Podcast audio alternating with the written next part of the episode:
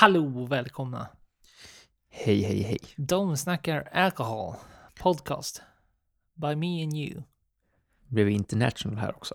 Ja, jajamän. Jajamän. Nu ska vi byta språk här i podcasten. Oh, nej. Ja. Svengelska. Och franska. Oh. Det skulle bli jättebra. Italiano också. Mm. Så vi får in alla vinregioner. Passande nog. Italiano. Mm. Amarone. Bruichladdich picciazza. Eller någonting. Eller någonting, ja. Eller någonting. Det lyxar vi till med detta avsnitt. 56. Du backar fort du. Ja. Så är det. Vad har vi på Amarone, Victor? Bra vin, gott vin. Torkade druvor, för någon som inte visste det. Också även görs i Italien, som du sa. Därför den fina italienskan, som du hörde i början. Grazie. Och kommer från regionen Veneto. Något sånt där. Inte jättebra på italienska. Nej. Är du? Veneti. Jag tror jag... Tagliatelle. Det här är i alla fall ett Amarone som finns på de flesta bolag, skulle jag väl ändå säga. Casalforte, Amarone della Valpolicella. Och den vi dricker nu har legat hemma hos mig en liten stund. Det är en 2016, så inte länge. Den på bolaget är en 2019. Men jag skulle säga alltså, Amarone är ju också ett vin som aldrig sviker om man vill ha ett bra vin bara. Nej, det är väl sådana här giftklassiker också. För det finns ju oftast på Systembolaget sådana här som ligger i trälådor. Ser fint ut. Har en, ja men, den är inte dyr men de är inte billiga heller. De är kanske mer pengar än vad en gemene man skulle lägga på flaska vin. Därför är det ju väldigt populärt så här, ge bort vin. Ja, de brukar ligga där runt 200-lappen plus. Men runt där, och som sagt, många har säkert en Amarone hemma eller dricker. Och det kanske är den där, om man inte är en vindrickare, vinälskare, då är väl säkert Amarone-vin man har hemma som man inte öppnar för att det är lite finare, dyrare vin. Kan mycket väl vara. Och vi har ju nämnt tidigare avsnitt, tidigare gånger när vi väl har kommit upp på Amarone, men vi måste ju nämna det igen nu när vi pratar Amarone, att det är ju så här klassiskt rött vin också som brukar i sin grova generalisering klassas som ett icke-matvin. Det är väldigt många experter där ute som menar att de komplexa smakerna i Amarone liksom tar över för mycket. Det, liksom, det gifter sig inte med mat på samma sätt som mycket annat vin kan göra. Utan att det är ett vin som borde stå för sig. Och kanske lite med lite ost och kex och lite annat till. Bara för att hjälpa käften egentligen med tanniner och strävhet. Och liksom försöka få någon typ av, vad kan jag kalla det för? Avrundning av det hela. Men ja, oftast. Och det här, återigen, det är ju generalisering. Naturligtvis kan du ha druckit ett Amarone till någon typ av maträtt. Och det kanske är det bästa du någonsin har gjort. Den kombinationen. Så att det är inte så att det är en regel som gäller alltid. Utan det är som alla regler. De kan ju naturligtvis brytas i vissa tillfällen. Men det är ju som sagt ett bra vin till ost. Och ost och kex. Vi har till exempel lite cheddar framför. Väldigt gott. Passar perfekt till vinet. Cheddar. Ja. Annars kan man ju absolut rekommendera ett Amarone om du ska göra typ en pastarätt med mycket ost. Så... Formaggi. Pasta alla. Nu ska jag sluta. Det blev tråkigt för ett tag sedan. Ja, det var kul en stund. Nej, men det dricker vi idag. Och vi har inte druckit Amarone i podden. Och som jag sa lite snabbt, där, torkade druvor. Lite speciellt för vinen. Ofta eklagrad också, så det, som säger, det är mycket tanniner i det här och det märks även på det här vinet. Mycket tanniner, mycket komplexitet. Kul, roligt vin. Trevligt. Vi var iväg i Västmanland. Västmanlands huvudstad. Västerås Öl och Destillat. Det missar ni nog inte på våra sociala medier ifall du följer oss där. De snackar alkohol. Instagram och Facebook. Mest Instagram. Så är det ju. Men där la vi upp lite grann då. Under våra resa. Eller vi, det var väl du. Jag gick runt och... Jag la upp en bild. Tjommade runt. Var det en bild bara? Ja. Oj då. Det var ju dåligt. Men vi sa ju vi skulle ta kort på det vi drack. Och sen la vi inte ut något mer för att... Måndagsbilden då? Jag har ju sett någonting mer. Och den därifrån? Ja, det är ju... Måndagsbilden var att vi var där. Sen sa vi alltid lägga upp några grejer vi drack på nästa måndag. Vi sa ju till också förra avsnittet ska sägas att såg ni oss så kom fram, säg hej. Och det gjorde ju några utav er. Mm. Vi pratade med lite utställare som kände igen oss, det var ju kul. Och några som gick runt där på golvet. Så det var ju riktigt roligt att ni vågar komma fram. Jag vet inte om jag hade gjort det själv. Men det är ju ett lätt forum att gå fram och prata. Ja, det var ingen som sa att Mariestad är den bästa gräslibbaren heller. Nej, det var det inte. Vad konstigt fick det. Jättekonstigt. Ja, jättemärkligt. Mariestad var inte på mässan heller. Nej, besviken. Ja, vi har ju kommit på en ny brand-idé här. Att man ska köra en industrilagerfestival. Man kanske kommer på så här, när Stiga har konvent och Huskvarna på deras gräsklippare så står Mariestad där. Leverera burkar i sin äkta form. Värt det. Långburk ska det vara också. Men det var jättetrevligt, eller hur? Ja, jättetrevligt. Västerås Öl och Destillat är ju en bra mässa och du hade inte varit där förut. Nej, och det var väldigt städat. Trevlig festival. Alltså lokalen, jag har inte ens varit i just den lokalen heller. Och det var trevligt. Trots att man spenderat många år av mitt liv här i Mellansverige så jag har aldrig varit i Västerås kongress. Var det så det heter? Mm. Ja. Nej, men det var jättebra tyckte jag. Det var bra anordnat. Det är väl alltid lite av en fördel att åka fredagen. För att runt små timmarna där, sista kanske 2, 1,5, då börjar det tunna ut ganska ordentligt. Så att där får man ju verkligen chansen att prata med utställarna också. Och det förhöjer ju hela upplevelsen, ska sägas. Absolut. Annars ska man ju nästan åka tidigt på fredagen eller åka tidigt på lördagen. Om man liksom vill få den upplevelsen och gå länge och kunna prata med utställarna. För som sagt, när vi kom så var det lite folk. Det var inte trångt. Och det var ganska städat som du sa och lugnt. Och sen så tunnade det ju ganska mycket när vi väl skulle åka. Och vi hade ju tåg att passa så att vi hade inte så mycket val. Nej, det passade oss alldeles perfekt. Nej, så det var ju bra. Och det är ju arrangerat av Svenska dryckesmässan. Eloge! Det var bra. Bra utställare och tack alla utställare. Ja, ifall du av någon anledning lyssnar på det här i efterhand. Så det var riktigt trevligt att gå runt och tjata. Vi kan ju inte nämna alla. För det skulle ju ta upp ett helt avsnitt i så fall ifall vi ska prata om varenda dryck vi drack under den här vistelsen. Det blir ju väldigt tråkigt väldigt fort. Men har du några highlights sådär som du reagerar på? Det behöver nödvändigtvis inte vara att det var det absolut bästa du drack. Eller någonting, men mer som en entusiasm. Man går ju på de här mässorna för att hitta någonting nytt eller prova något nytt. Eller upptäcka något nytt bryggeri eller ett nytt destilleri. Man kanske inte har provat förut. Det är ju hela huvudtanken. Hade du någon sån där som stack ut? Jag tyckte ju att Smedbo och slott. Att de hade ju lite roliga öler där som passade mig i smaken väldigt bra. Så de var ju absolut det som stack ut mest. Du köpte en och jag köpte en. Det var en trippel och en kvadrupel. Ja, vad trevligt. Väldigt gott. Väldigt gott. Och sen ska vi säga att vi var ju sväng förbi Agitator och träffade Samuel. Som vi stod och pratade med en stund och det var ju alltid trevligt. Och de har ju alltid god whisky där också. Sen fanns det ju sagt, det var flera där. Sälen var där. De gör också alltid bra öl. Trevligt. Bergslagen numera Linnells var där. Haikos var där. Mackmyra var där. Lindrose. Det var kul. Det är alltid roligt liksom, att kunna gå runt och köta lite och prova lite nyheter och sånt där som man får chansen att se liksom, vad man tycker. Och allt smakar väldigt olika och det tycker jag alltid är roligt. Ja, men det är ju riktigt. Men var det någonting du... Ja, några jag riktigt fastnade för som man måste nämna var ju Mästerbo Craft Trade som var där. Och de är ju då importörer av öl. Det är ju bara svensk hantverksöl, tror jag. Nu vågar jag liksom inte... Nej, förlåt, fela mig. Det är inte bara svensk hantverksöl utan det är även ifrån Skandinavien och Europa, säger de själva. Nu när jag gick in och tittade. Som man ska göra och göra sin research. Men de är svenska, ska sägas. Mästerbo Craft Trade. Och jag var ju dit flera gånger, flera vänder. Jättekunnig och rolig människa att prata med. Som stod där bakom. Som inte presenterades aldrig. Så att jag vet inte vad han heter. Men det var väldigt trevligt att konversera med den här mannen. Och provade lite allt möjligt. Och det var ju framförallt då han hade någonting på tapp som... Tyvärr, jag glömt bort och jag var för exalterad så jag glömde att ta kort.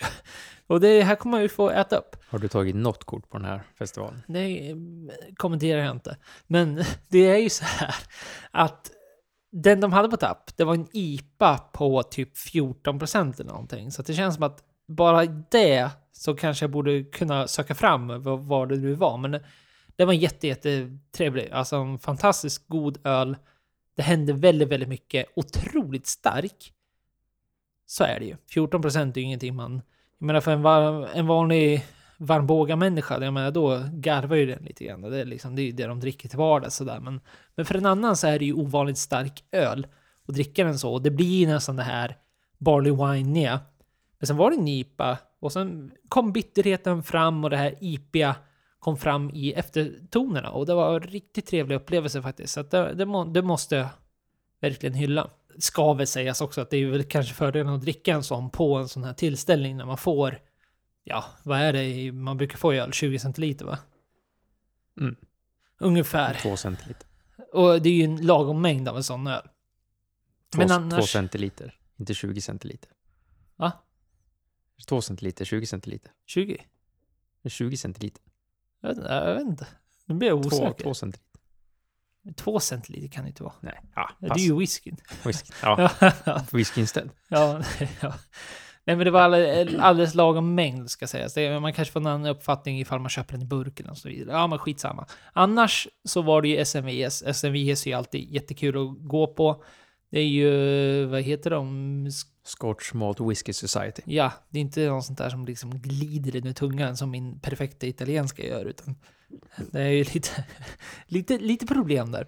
Men det är ju alltid kul, trevligt. Ni kommer att sett dem, och ifall du har varit på någon sån här tillställning, då brukar ju vara på allt. Och de har ju sina speciella flaskor.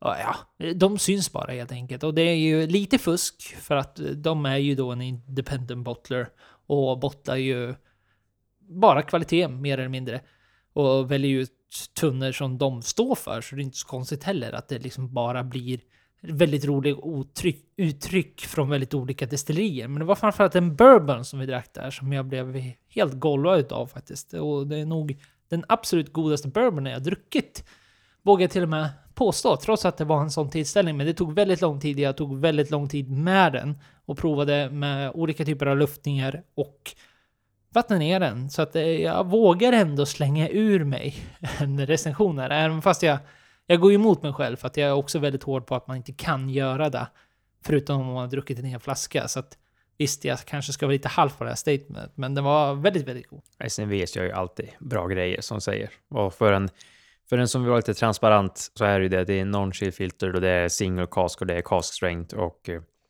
det är väl enda nackdelen att du måste vara med i deras klubb för att få köpa flaskorna.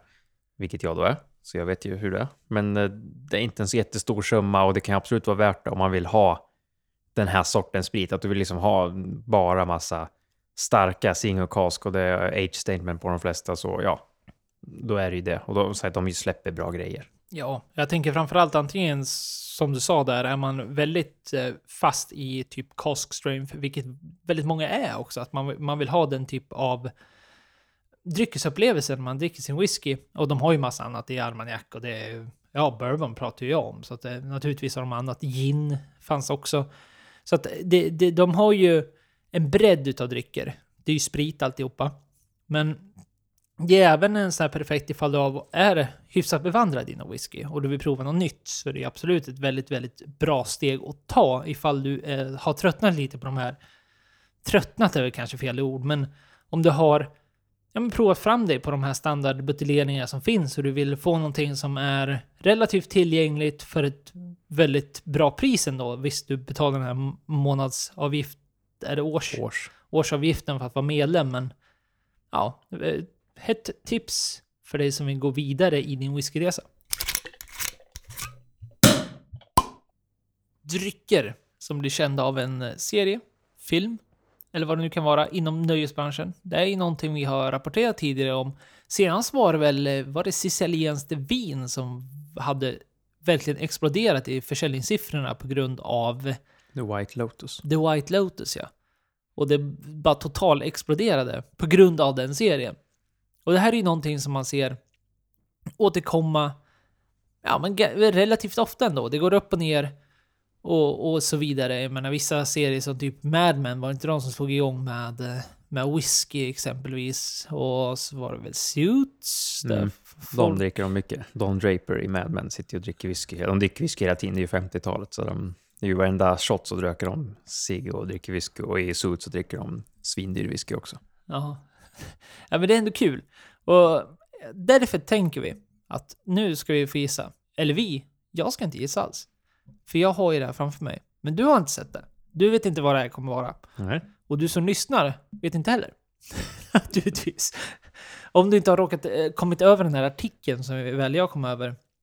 Där de då har dragit upp de mest 10 famous drinks inspired by TV and film. Så det är alltså drinkar, endast drinkar.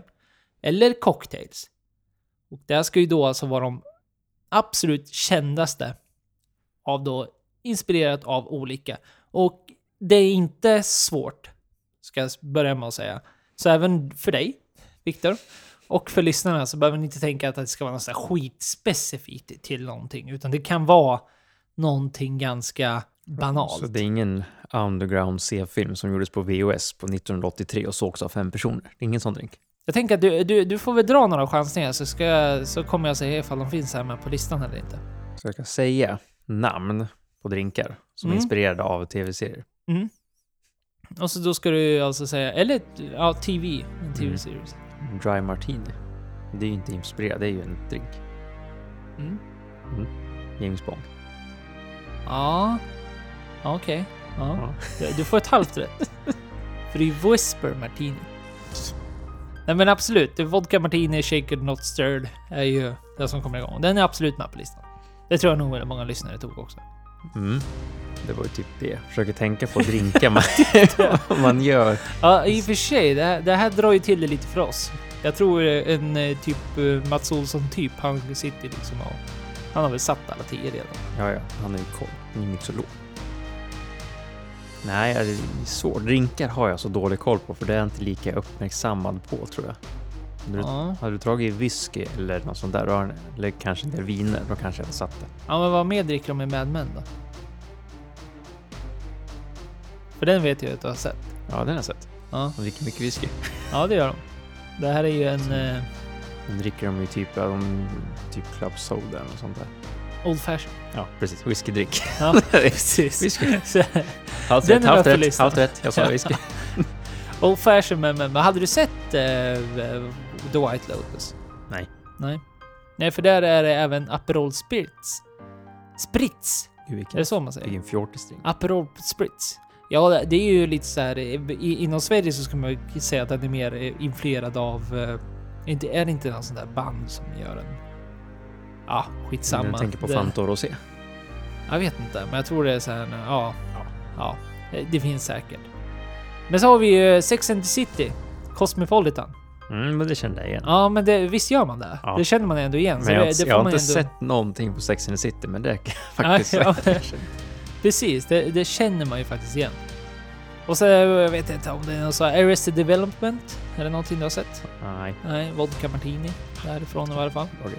Om det är någon som då... The Queen's Gambit, har du sett den då? Var inte den svinpopulär? Jo, men det är ju en Netflix-populär serie. Då brukar jag vänta 5 år när alla sett den. Då kanske jag kollar på. Ja, så du har inte sett den alltså? Nej, nu ger jag lyssnarna 3 sekunder.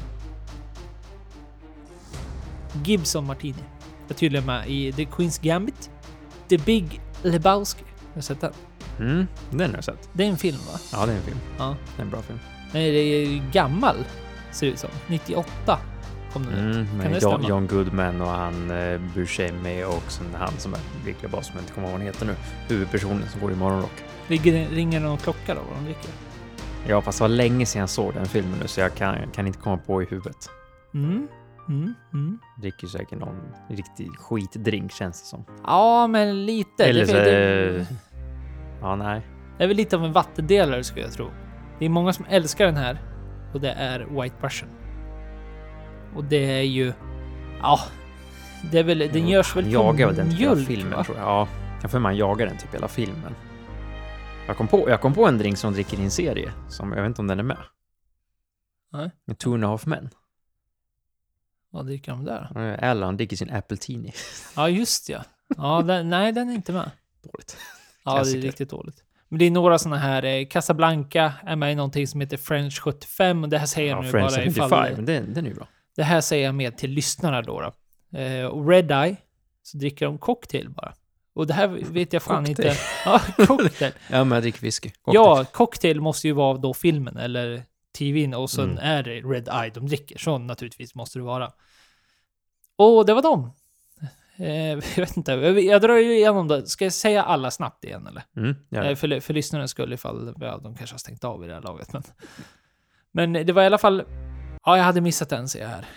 Men i varje fall, nu drar jag in upp alla. Pamptini, Wonder Pump Rules, tydligen någon tv-tjossan-fräsan. Cosmopolitan, Sex and the City, Old Fashioned, Mad Men, Aperol Spritz, The White Lotus, Vodka Martini, Arrested Development, Gibson Martini, The Queen's Gambit, Vesper Martini, James Bond och White Russian, The Big Lebowski. Och sist French 75, Casablanca. Och ännu en till sist, Red Eye Cocktail. Det var dem. Så satte du med en 5. Grattis till dig. Alltså det är ju som det gäller, så du är ju ingen serie eller film.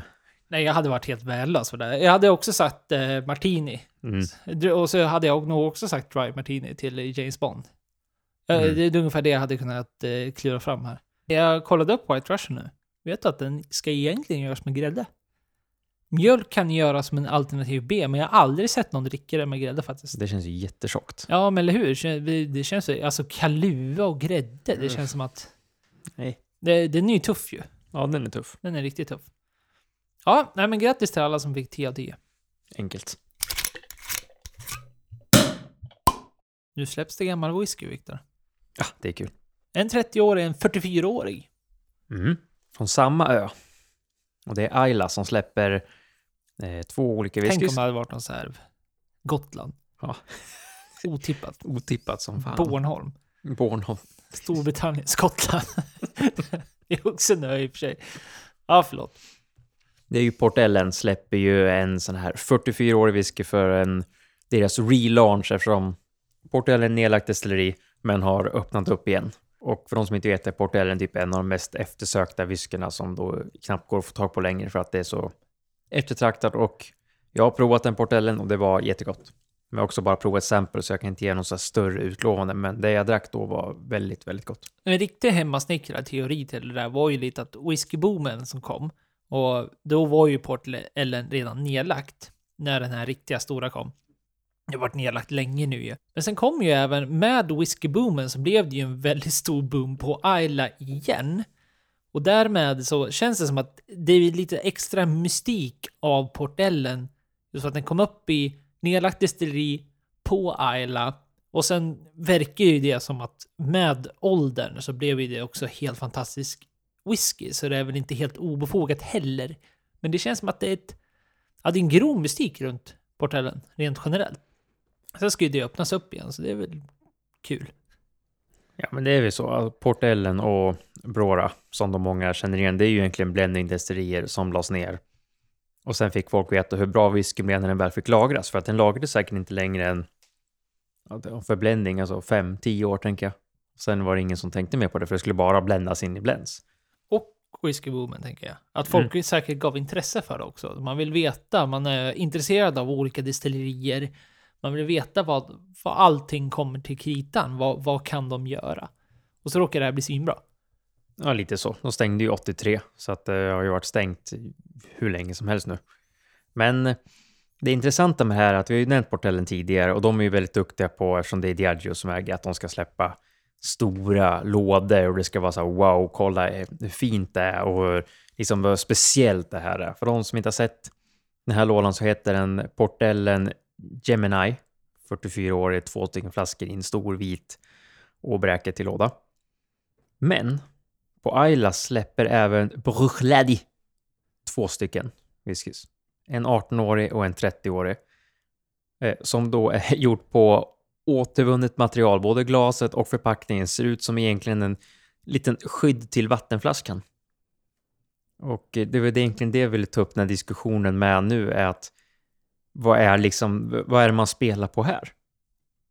Det är liksom, det är ingenting du sätter upp i hyllan. Skulle du ha den här stå i hyllan skulle ingen tro att det här var en 30-åring om du inte var läste på den. Nej, de har ju verkligen bara kört på. Varsågod, här är whiskyn. Lite så. Och de är ju i och för sig ganska roliga generellt sett när det kommer till flaskor och informationen. Bruichladdich har ju alltid kört väldigt länge på QR-koder exempelvis. Nu har vi ju pratat om att QR-koder kommer bli mer och mer vanligt. Framförallt inom vin då, där liksom etiketterna och näringsvärdet och inte bara näringsvärdet utan även ingredienser ska ju finnas med på något sätt. Så QR-koder har ju funnits med ett tag nu.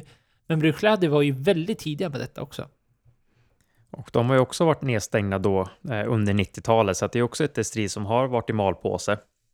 Vilket då är att man har stängt destilleriet men inte plockat isär det, utan man ska kunna öppna upp det igen bara snabbt som de då gjorde sen. Och som du sa, Bruichladdich har ju alltid varit väldigt transparenta. Och de har ju Bruichladdich, Port, Charlotte och Octomore. Där man liksom alltid ungefär vet vilken age statement med hur den är lagrad. Och de har ju väldigt mycket, vad ska man säga, miljötänk på att det ska vara grön energi. Och det har man ju Ayla Barley som bara är gjort på alltså vet och sånt som är från Ayla. Så att det är ett helt annat synsätt det här. Nu är det ju i och för sig det här är ett fungerande destilleri medan Portellen är ett nedlagt destilleri. Men hur tankarna går där när man släpper nu ganska jämsides här en 44-årig whisky där det är 2 små flaskor i en stor kartong medan Bruichladdich släpper verkligen en, det ser ut som en vattenflaska med glaskork. Ja, jag tycker även namnet Portellen, alltså det de har valt att kalla den här whiskyn för är då Gemini. Jag tror det är Gemini. Det är ju något så här måntecken, är det inte det? Ja, men det här jag blir förvirrad. För det är exakt samma stavning, alltså Gemini. Precis som Google, som har då varit på tapeten på länge nu i din programvara då. Och det är det första jag tänker på. Och då får jag lite så här, men vad fan, är de sponsrade? Men det kan inte vara så. Det kan ju verkligen inte vara så. Men det är verkligen det absolut första jag tänkte på. Vet du det andra man kan tänka på? Nej. Det är tydligen en svensk popduo bestående av syskonen Anders Glenmark och Karin Glenmark. Så är det. Gemini. Det var nog det Portellen jag tänkte på. Ja, det var det då. Fan, en eloge till Glenmark. Karin och den där andra. Ja, men det är ju något så här, man har ju sett en del på Instagram och Facebook, det är Gemini och så här astrology, alltså det är ju något sånt där, betyder ju någonting. Twins står det här på Wikipedia. Jag läste fort. Det gjorde det fan. Ja, precis, tvillingarna alltså. Ja, och det är ju 2 flaskor så det är väl säkert det. Ja, som det man inte låter mer logiskt. Ja, som man inte egentligen orkar läsa in på för det känns så här, vem bryr sig egentligen? Ja, jag tror faktiskt mest på Glenmark. Teorin. Ja, det måste ju vara det, absolut. Ja, det måste vara. De kanske är 44 år.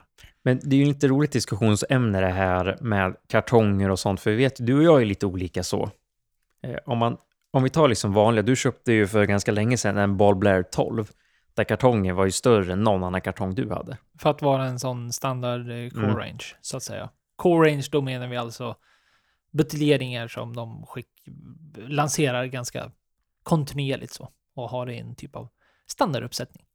Och där är ju en sak med liksom när det är en core range så försöker de balla ur med världens största kartong och för att sticka ut i hyllan. Men när det liksom kommer upp till en viss ålder kanske man vill ha att det ska se finare ut på hyllan för att folk ska veta. Om man säger man liksom vill vara sån som visar ut att här är en dyr, fin flaska jag har. Men det spelar ju ingen roll egentligen om du får betala 500 kronor extra för att de ska ha en träkartong istället för att du har som den här Bruichladdich har. Ja, nej, jag har alltid skitit i det där lite grann. Så är det. Där är vi ju väldigt olika. Men det är väl... Jag kan inte komma på något... Alltså det finns ingen specifik anledning. Det är inte så heller så jag tänker att hur mycket pengar man ska lägga på den här lådan. För då är det någon designer som har sett och dragit fram den och det ser stort och bra ut så här. Men jag tror det bara handlar om hur stor av samlare man är. Jag är inte samlare alls. När jag fick för många flaskor så tyckte jag bara var jobbigt. Inte liksom att man såg någon typ av så här samlargrej i det. Däremot vet jag att det är otroligt många som är där. Så att det är inte konstigt heller, tänker jag, att man får en sån här exklusiv whisky och den ser ut som den gör, fast den ser ju jävligt stor ut, gör inte det? Inte överdrivet. Det ser ju ut som att man skulle kunna ställa båda flaskor bredvid och den skulle fortfarande vara bredare.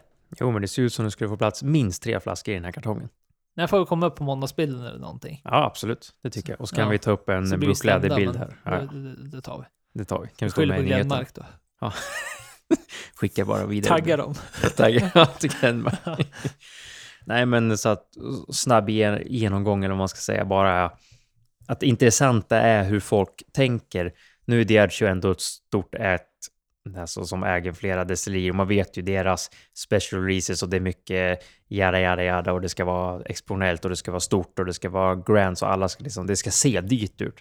Medan då Bruichladdich släpper en 18- och en 30-åring som ser precis likadan ut, bara att den ena är blå och den andra är svart. Ja, det syns verkligen inte att det skulle vara något exklusivt överhuvudtaget. Men vi får lägga upp båda två då, så får tittarna se på måndag. Om de inte går in och googlar upp det här själva då på en gång. Men absolut. Det ser roligt ut. Det ser väldigt roligt. För den som har svinbra minne, alltså inte jag eller Viktor, så kanske ni minns att avsnitt för, ja, det måste ju vara över 20 avsnitt sen kanske. Mer. Kanske. Troligen. Då gick vi in lite i den här debatten som då var i Frankrike. För att fransmännen, hela världen, dricker mindre och mindre vin. Det produceras för mycket vin för efterfrågan för tillfället. Och det här har ju varit ett jättestort problem för att, precis som ni vet, så är ju vin är ju en jätteproduktion och en jättesak i Frankrike. Så att det är ju väldigt många bönder som då helt enkelt klagar på det här, att det är, de måste anpassa sig för tiderna. Fler och fler väljer att inte dricka vin. Fler och fler väljer att inte dricka alkohol överhuvudtaget. Men det är ett ständigt problem och vin har ju gått ner de senaste 15-20 åren i konsumtion alltså. Så mycket har det varit. Och då var det ju då diskussion ifall de skulle få hjälp från den franska regeringen och få bidrag, för att det de måste göra nu då är helt enkelt att dra bort vinranker. Och det är ju för att kunna plantera annat som man då kan tjäna pengar på. Och det är ju som du säger att det har sålts mindre vin och det har varit överproducerat. Plus att det har varit dagg och mjöldagg och sånt, så äter upp vinplantorna. Så att antingen får du inte vinet sålt för att det, liksom, det finns för mycket. Eller så får du inte ut någonting, så du får inte in några pengar överhuvudtaget. Det har gjort att då måste man liksom ta tag i saken i egna händer. Och det är ju det de gjorde. De gick ut i en strejk. Strike, säger man. Ja, så man brukar göra i Frankrike. Ja. När problem uppstår. Precis, slut på cigg och kaffe. Ja, ja, gula västarna direkt. De vill ju ha 230 miljoner euro. Och det är precis det de får. De får ett totalpaket från den franska regeringen med 230 miljoner. Som då ska gå till de vinproducenter som drabbas av detta. Eller de som då vill ta till sig det här och gå vidare med det här. Vilket då, det gäller ju väldigt, väldigt många. Och då kan man tycka, oj vad mycket pengar för bönder som måste ändra industri. Men det är ju, det handlar om 100 000 hektar ska man dra upp. Alltså 100 000 hektar med vinranker. Så det är ju otroliga mängder vi pratar om här. Så det är inte konstigt att man kanske behöver då stöd. För att det här kommer ju vara en omsättningsperiod också. Det är ju snarare det här stödet riktas emot. För att man måste då rycka upp de här rankerna, göra om grunden och plantera något annat istället. Precis som du säger. Det är ju alltid tragiskt när det ska komma så här långt ändå. Men vad ska man säga? Det är så här det ser ut just nu. Och det är ju skönt ändå att det är ju franska staten och även European Agriculture Guarantee Fund. Ja, bla bla bla bla. Någonting som man inte har jättebra koll på. Som de går in med flera stycken och ger pengar för att de ska kunna finansiera det här. Och de har inte skrivit hur mycket de delar upp det. Ifall folk river upp hela vingården, hur mycket pengar får de då? Om det är per hektar, alltså uträknat. Men det är i alla fall ett sätt för att få dem att tjäna pengar. Men det är jättetråkigt. Vi har ju sett flera bryggerier som går i konkurs, vingårdar som får kämpa. Och sen nu när det är paketeringsfrågor och glasvikten som börjar spela roll på utsläppen. Så det blir ju värre och värre. Och på allt det så kanske du säljer mindre vin för att folk köper mindre. Och att du inte ska producera för att du har fått för en dålig skörd. Det är många som bygger på det här, så att det är jättetråkigt att det väl kommer upp och att det blir så här, men det är ju bra att de kan få stöd för att kunna rebranda och göra något annat. Den här tekniska utvecklingen vi är inne på allihopa, oj vilken resa, Nu kommer det till. Vi har pratat om AI. Vi ska inte prata om AI den här gången. Utan vi ska prata om... Apple. Ja, Apple. Jaha, nej, jag tror det var. Jag tror ni alla har sett virtual reality-glasögon. Och Apple lanserade sin egen version av det här. Vision Pro, som de då heter. Och grejen med det här augmented reality, det ska ju då vara att du kan ha på sig de här glasögonen. Men istället för VR där du har med saker framför dig hela tiden, så ska du alltså kunna interagera med verkligheten samtidigt med de här glasögonen. Så att det ska inte vara någon skärm framför, utan det kan vara en liten skärm eller en liten analys av någonting som du ser framför dig. Som typ då en drink, vin eller vad det kan vara. Det har ju redan kommit ut massa bilder på folk som använder de här i. Det var någon som körde Tesla, kom ut en ganska känt klipp. Så han åkte runt med de här samtidigt på sig. Folk sitter på kaféer med sådana här på sig. Och man då ska kunna titta på filmer och kunna interagera med världen, verkligheten, IRL, samtidigt som man sitter med de här glasögonen på sig. Ja, alltså... Jag har så svårt att tro på det här. Sen ser man liksom det här. Det är Apple Vision Pro. Som, de kostar ju bara $3,499. Så att jag menar, det är ju ingenting. Jag har väl alla råd med. Ja, precis. Nej, jag blir så trött när jag ser sånt här skit. Nej, men det roliga som du säger, det är väl det här att man kan interagera och vara någon annanstans. Det är väl det vi ska komma till. Att så här, framtiden inom drycker. Att du kan sitta med de här svinfula glasögonen och tro att du är någon annanstans när du väl dricker. Om du till exempel, det här är väl egentligen det nya Teams-drickande eller vad som kom upp under pandemin. När man inte kunde ses så sågs man på Teams eller på andra liknande. Zoomfest, ja. Precis. Det hade jag, jajamän. Jajamän. Och jag tror det här är väl nästa grej, för då kanske man kan få in det så mycket så att man känns som man är tillsammans på ett annat sätt. Ja, och det här är ju Apple... Säga vad man vill om man tycker om Apple som företag, men de gör ju bra prylar och det verkar den här prylen också vara. Men det ska ju också sägas att det är ju ambitionen för det man vill försöka få fram är man inte riktigt där idag tekniskt sett. Så det ser ju verkligen nu som det ser ut som ett par skidglasögon ska man kunna säga.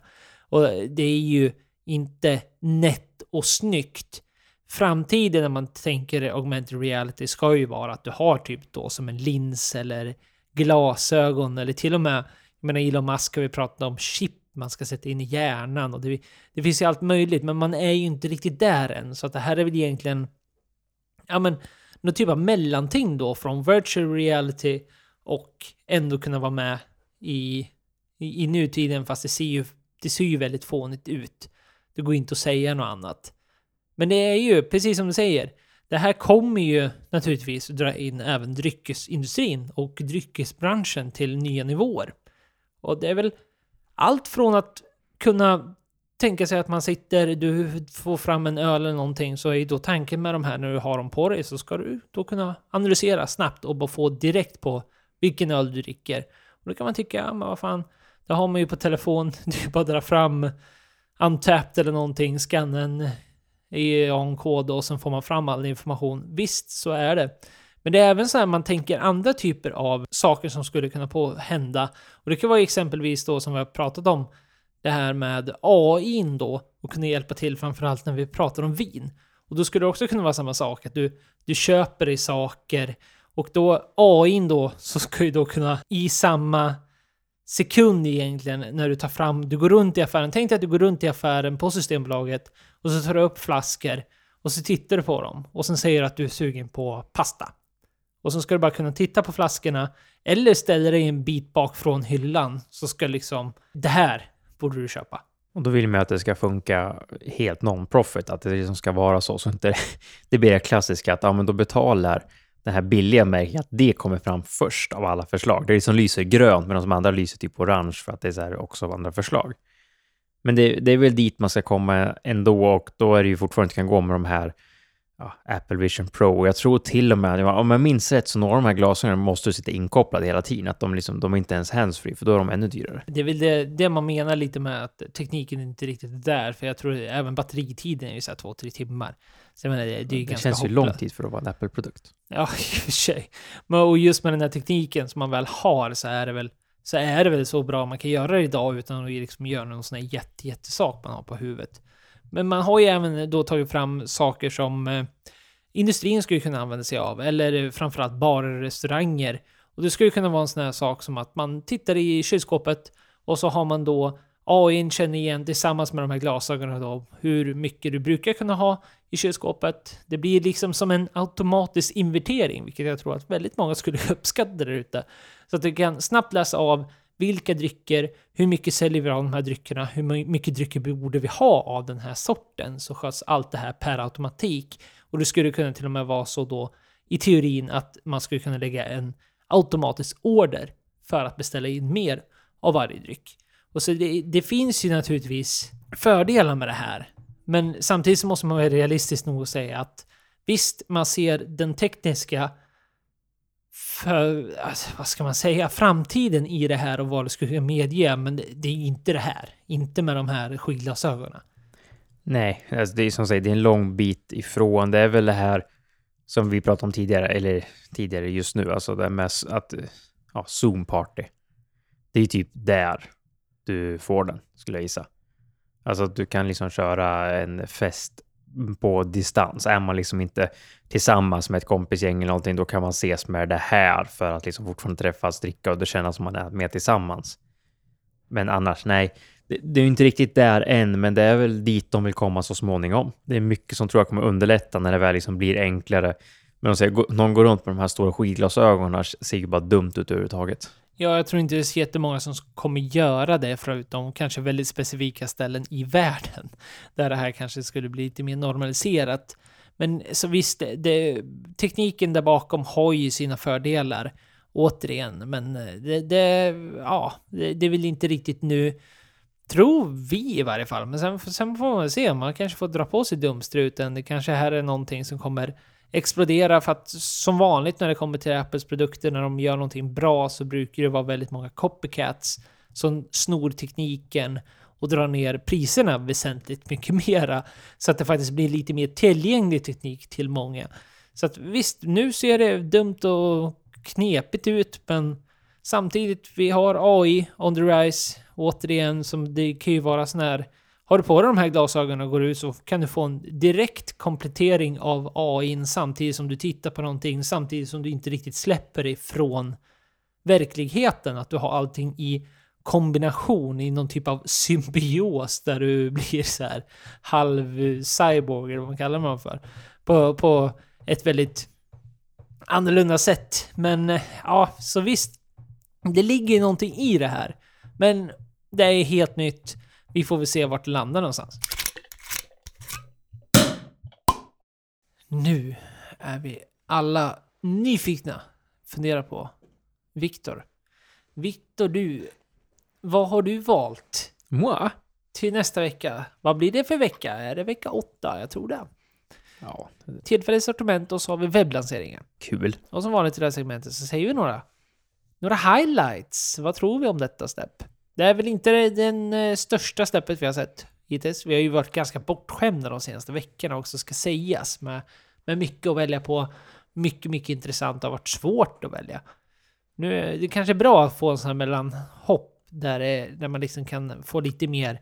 Är du vinintresserad så är det ett jättespännande släpp. För det släpps väldigt trevligt även i tillfällssortiment och i webblanseringen, ska sägas. Och återigen, som jag vet att vi upprepar oss, men gå in och kolla själv. Det är lika bra. Ha koll på lanseringar, det är kul. Men vad har du valt? Som du sa så är det mycket. Det är skönt med lite lugna avsnitt eller lugnare släpp. Och det är mycket som nästan redan har släppts, fast som har blivit framflyttat, som skulle ha kommit tidigare. Så att det jag har valt nu, så tråkig som jag är, så är det ju ändå Springbank släpper sin 10-åriga. Ja. Som då skulle ha släppts när 15-åriga var, om det var typ 1 februari där för några veckor sedan. Men blev framflyttad av någon anledning, vet inte varför. Inte jätteviktigt egentligen att veta varför. Men 699 kronor för en 10-årig Springbank på 46%, 70 milliliters. Springbank har vi pratat om, och det var inte jättelänge sedan jag pratade om, så behöver inte nämna så mycket mer. Campbelltown whisky, skitig whisky, riktigt transparent, och kör ju batcher. Så det står ju 2023. Man kan tycka, om man säger, ja men jag köper min Lafroig 10, min Macallan 12, Ardbeg 10. Det är ju samma sak hela tiden, för de försöker efterlikna, medan Springbank kör i sin batch-release. Så man kan få en annorlunda whisky. Om du har druckit en Springbank 10 förut så betyder det inte att den smakar exakt likadant.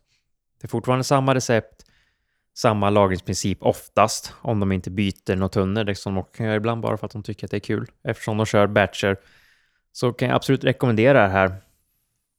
Kommer gå fort. Så att man får nog hänga på lappen. Det är ingenting man kan sitta och hoppas på att man kan gå in och beställa sen, tror jag. Utan du får nog beställa ganska på en gång. Även om jag tror det här är den mest, eller minst eftertraktade whiskyn av dem. Om man jämför med deras 15, 18 special releases och även de äldre. Så jag ska sen säga bra. Ska du ha en skitig bra 10 år som du liksom inte behöver bry så mycket om. Finns ingen kartong till. Som jag pratade om tidigare i avsnittet. Det är bra. Mycket bra. Det slopar de redan tidigare. Men Springbank 10-årig. Batch 2023 kan man väl säga. 699 kronor släpps den 22/2. Och till detta så tycker jag att du ska beställa även en Fantôme Saison. Belgisk öl. 750 milliliter. 8%. Lite häftig. 98 kronor. Kan man få direkt sån här. Men det är bra kvalitetsöl. 750 milliliter som sagt. Så att det är en stor flaska. Så du kan dela det här med nära och kära. Och säsongbelgarna är ju men riktigt, riktigt duktiga på det. Det är ju, gå in och säga något annat. Det är väldigt, väldigt sällan det blir fel. Får man väl ändå. Ja, alltså lite så är det ju faktiskt. Rolig diskussion bara för att flika in här var att jag tog upp det på jobbet för att se reaktionen när vi pratade om munk- och nunnebrist som vi har pratat om i podden för typ 1 år sedan. Mm. Att jag sa till min kollega att vi måste åka till Belgien, vi måste konvertera till munkar i 4-5 år, producera öl, sen kan vi bara hoppa av skiten för då har vi öl, så det klarar oss en stund till.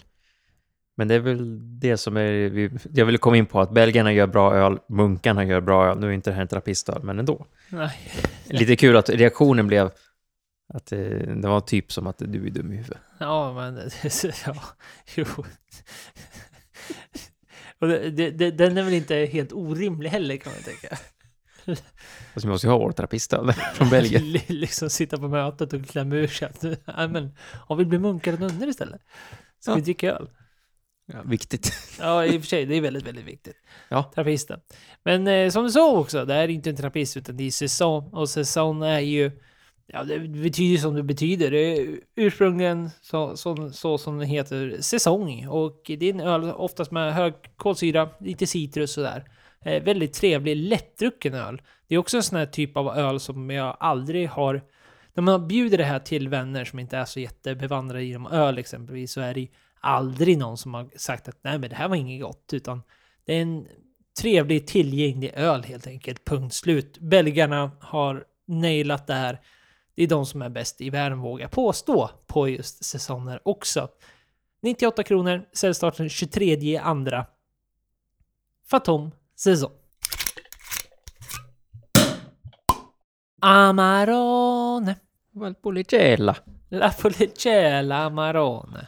Det var ju trevligt. Ja. Det är det vi har sett och suppit. Denna... Suppit? Ja, vad säger man? Sapp? Sippat. Sippat, sapp, suttit. Ja. Suppit. Ja. Bra Sverige. Suppe, det är ju sån här... Det är som av för pungen när man spelar tjock och grejer. Nej, vi skiter i det där. Vi har suttit och druckit Amarone. För första gången i podcasten. Det är ju lite av en... Så kan det gå. Ja, det tog ett år ändå. Alltså, ja, det är ju en av Sveriges mest sålda viner och väldigt bra viner. Så jag tycker om Amarone. Varje gång man dricker så blir man så här, ja, det är jättegott. Jag dricker för lite Amarone faktiskt. Jag vandrade ifrån det. Jag drack det ganska mycket en stund och sen blev jag så här, jag tröttnade på det. Så gick man vidare. Men fantastiskt gott. Ja, det är ju väldigt, väldigt trevligt. Kan alltid rekommendera. Om man har en Amarone och står hemma och blir osäker, ska jag öppna den? Nej, den är dyr. Nej, men korka upp den. Ja. Det är värt det varenda gång. Jo. Men, och gör det till din grej då. Om du tycker det är dyrt vin du har som du ligger där, men lyxa till det med en liten skärk efter en fredagsmiddag eller sånt där, så knäpper ni upp, eller du en Amarone och sitter och dricker upp den en fredagkväll med lite skärk och lyssnar gott. Naturligtvis gör du då, och du lyssnar naturligtvis på De Snackar Alkohol som har sociala medier, Viktor. Jajamän, det har vi.